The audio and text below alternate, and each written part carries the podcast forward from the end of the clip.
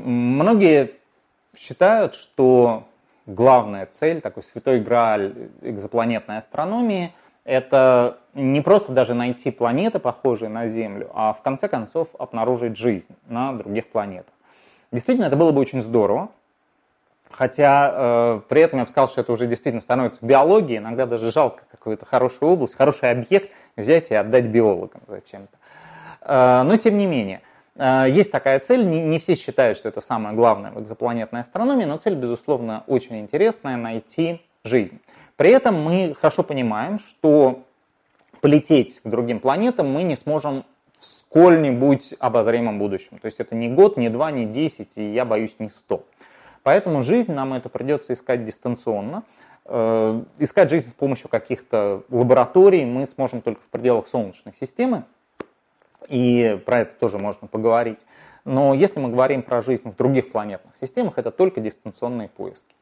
Дистанционный поиск, опять-таки, можно разделить на две части. Мы можем искать жизнь разумную, техническую цивилизацию, которая как-то себя проявляет, там, передает что-то по радио, ну или может быть там цивилизация не техническая, но по какой-то причине э, местные фермеры любят на полях э, гигантские слова выстригать э, ножницами или косами, или выпуск кос проводить так, чтобы они писали какие-то видимые из космоса слова.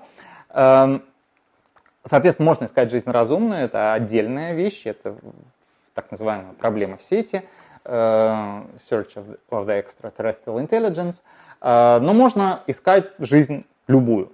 Поскольку жизнь, э, когда она становится действительно биосферой, она начинает влиять на планету. В первую очередь она начинает влиять на атмосферу этой планеты. Естественно, есть всякие другие влияния, есть там, какие-нибудь виды выветривания, связанные с жизнедеятельностью животных, микроорганизмов, кого угодно – Э, но это труднее увидеть. То, что нам под, под силу, то, что мы можем рассчитывать, начать э, изучать в ближайшее время, это состав атмосфер других планет. Что мы умеем сейчас? Современные телескопы и оборудование, которое стоит на этих телескопах, позволяют изучать атмосферы планет-гигантов. Это делают с самого начала 21 века. Э, такие планеты, как горячие Юпитера, то есть планета размером с Юпитер, находящаяся близко от своей звезды, э, это очень легкая цель, и есть много результатов по изучению состава атмосфер таких планет. Естественно, это не имеет отношения к поискам жизни, но разве что косвенное, поскольку нарабатывается методика, разрабатывается оборудование и так дальше. Э, можно напрямую наблюдать планеты-гиганты, даже если они не находятся рядом со звездой. Есть замечательные фотографии, Например, известная система HR8799, где четыре гигантские планеты прямо вот видны на фотографии. И за несколько лет наблюдений можно увидеть, как они вращаются вокруг своей звезды. Очень красивая картинка, э, но опять-таки не имеет отношения к поискам жизни. Двигаемся в сторону более легких планет. Э, более легкие планеты мы видим или за счет того, что звезда освещает их, или звезда просвечивает атмосферу Э, планеты. Соответственно, нам проще изучать э, атмосферу планеты, если они находятся рядом со своей звездой. Это интересно для астрофизики, но это плохо для поисков жизни, потому что, естественно, около звезды слишком жарко, это уже вне зоны обитаемости. Но, тем не менее, сейчас э, рекорд – это изучение атмосферы планеты, которая всего лишь в полтора раза тяжелее Земли, то есть в неком смысле это уже земноподобная планета. Но она находится все-таки в таких условиях, где наблюдать нам легко, а жить нам там совсем нелегко. И поэтому э, на сентябрь 2017 года, э, и то же самое будет, скорее всего, в сентябре 2018 года, у нас нет хороших инструментов для изучения атмосферы идеального двойника Земли. Прямо планета, такая же, как Земля, вокруг звезды, как Солнце, находящийся на расстоянии 150 миллионов километров от звезды. Э, но такая задача не является какой-то запредельно сложной, и, по всей видимости, может быть, не следующим поколением, а через поколение телескопов мы действительно подберемся к чувствительности, позволяющей изучать атмосферы двойников Земли. Следующим поколением телескопов, которые будут появляться в 20-е годы, а также с помощью следующего космического телескопа, телескопа Джеймса Уэбба, который в 2018 году должен быть запущен, станет возможным изучать э, атмосферы земноподобных планет в зонах обитаемости, но около красных карликов. То есть не таких звезд, как Солнце, а красные карлики. Есть, э, например, такая известная система, как Тропист-1, где э, открыли уже 7 земноподобных планет, пара из них находится в зоне обитаемости. И все это происходит очень близко от звезды, потому что звезда тусклая, звезда красный карлик. И если планеты проходят прямо по диску звезды с нашей точки зрения, то есть происходит транзит планеты, то э, звезда просвечивает атмосферу, это облегчает изучение ее состава. Вот, по всей видимости, в 20-е годы мы получим возможность изучать атмосферу. Что мы будем искать? Э, конечно же, э, жизнь мы в идеале хотим найти хоть чуть-чуть разумную, поэтому мы должны были бы э, хотеть найти какие-то вещества, следы присутствия вещества, которые связаны с разумной жизнедеятельностью. Например, вы получили спектр, прям видите вот линии, связанные с шашлыком, а вот связанные с кетчупом. И совершенно точно, значит, там есть разумная жизнь типа нашей. Можно даже какую-то маркетинговую программу начать развивать. Э, но так не получится, поскольку э, все-таки э, присутствие веществ, которые прямо вот генерируются антропогенно, в атмосфере невелико. Нужно как-то очень сильно загрязнить атмосферу планеты, чтобы увидеть присутствие этих линий. Поэтому ищут, будут искать так называемые биомаркеры. Это вещества, молекулы, которые мы связываем с жизнью земного типа. Возникает резонный вопрос, почему именно жизнь земного типа.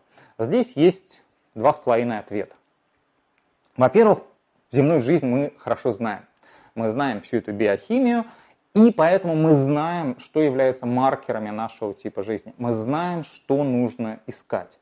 Э, представьте, что вы, как в сериале или в детективе какой-нибудь, вы следователь, вот как обычно место преступления, улица, переулок, труп, помойка. И вы залезаете туда, ищете улики. В помойке много всего интересного. Если вы не знаете, что является уликой, примерно хотя бы, если вы по обмену опытом попали на другую планету и вообще не знаете ничего про местных жителей, вы не знаете, что является уликой. Вот у нас понятно, там какой-нибудь, если Раскольников топорик бросил в помойку, его можно найти и использовать как улику. Эм, и э, мы планируем искать жизнь земного типа, э, потому что мы знаем улики. Есть э, вещества, которые, с одной стороны, достаточно обильны в атмосферах э, обитаемых планет, кои мы знаем в количестве одна штука, э, и при этом они действительно связаны с жизнью. И такая пятерка-шестерка – это э, кислород, озон, вода, углекислый газ, э, закись азота и метан. Вот если вдруг мы видим в значимых количествах все шесть, то это шикарный признак того, что это обитаемая планета. И более того, что там есть жизнь земного типа. Э, до открытия всех шести, я думаю, ждать придется долго, это явно не 20-е годы. Но даже обнаружение кислорода, скорее всего, кислород будет проще всего обнаружить, э, даже обнаружение кислорода будет очень важным. Если к нему прибавится, например, метан, и мы будем знать, что это Э, маленькая каменная планета в зоне обитаемости, то это будет очень серьезным, самым серьезным в обозримом будущем, вот то, чего мы точно можем дождаться, э, аргументом в пользу существования жизни. А почему э, не ищут жизнь другого типа? Значит, вот первый ответ неизвестно, что искать. Второй ответ состоит в том, что мы думаем, что жизнь земного типа должна быть достаточно распространенной. Ну, если мы вот широко это возьмем, то есть жизнь, основанная на углероде, воде и кислороде. Э, есть идея о том, на что можно заменить э, углерод, ну, кислород сложнее, но даже кислород можно заменить и воду, но и углерод, и кислород, и вода – это очень распространенные вещества. Кислород фактически третий по содержанию элементов Вселенной, водород первый, поэтому вода – это одна из самых распространенных молекул, то есть более распространенный только молекулярный водород, наверное, H2. Э, гелий ни с чем молекулу особенно не образует, соответственно, вода очень распространенное вещество. Э, кроме того, э, сама биохимия, построенная на этих элементах, она должна хорошо работать в силу свойств этих веществ, в силу свойств этих молекул. Скажем, если мы воду будем заменять на метан, что возможно при низких температурах. Например, на спутнике Сатурна Титане есть метановые озера, и можно попробовать придумать жизнь, основанную на метане вместо воды. Но там холодно, собственно, поэтому там метан заменяет воду. А когда холодно, все химические реакции идут медленнее. Это хорошо известный факт. Вы кладете сыр в холодильник, потому что там химические реакции идут медленнее. Э, и поэтому, даже если жизнь альтернативная возможна, э, если это связано с низкими температурами, может быть, ей не хватит времени. И наша-то жизнь все-таки появлялась, там проходили сотни миллионов лет, э, пока все началось. В холодильнике, соответственно, срок хранения без холодильника 24 часа, в холодильнике 2 недели, допустим. Э, если отличие в 14 раз, тут прошел миллиард лет, а там надо 14, 14 миллиардов лет еще Вселенная не прожила. Поэтому собираю вместе вот эти две с половиной причины. Э, известность, что искать в случае земной жизни, неизвестность, что искать в альтернативных случаях, э, распространенность элементов, обеспечивающих земную жизнь, и их преимущества с точки зрения химии и биологии, говорят, что если жизнь во Вселенной вообще является сколь-нибудь распространенным явлением, то большая часть будет похожа на земную, похожа в том смысле, что это будет жизнь, основанная на углероде, кислороде и воде, а не на каких-то других веществах.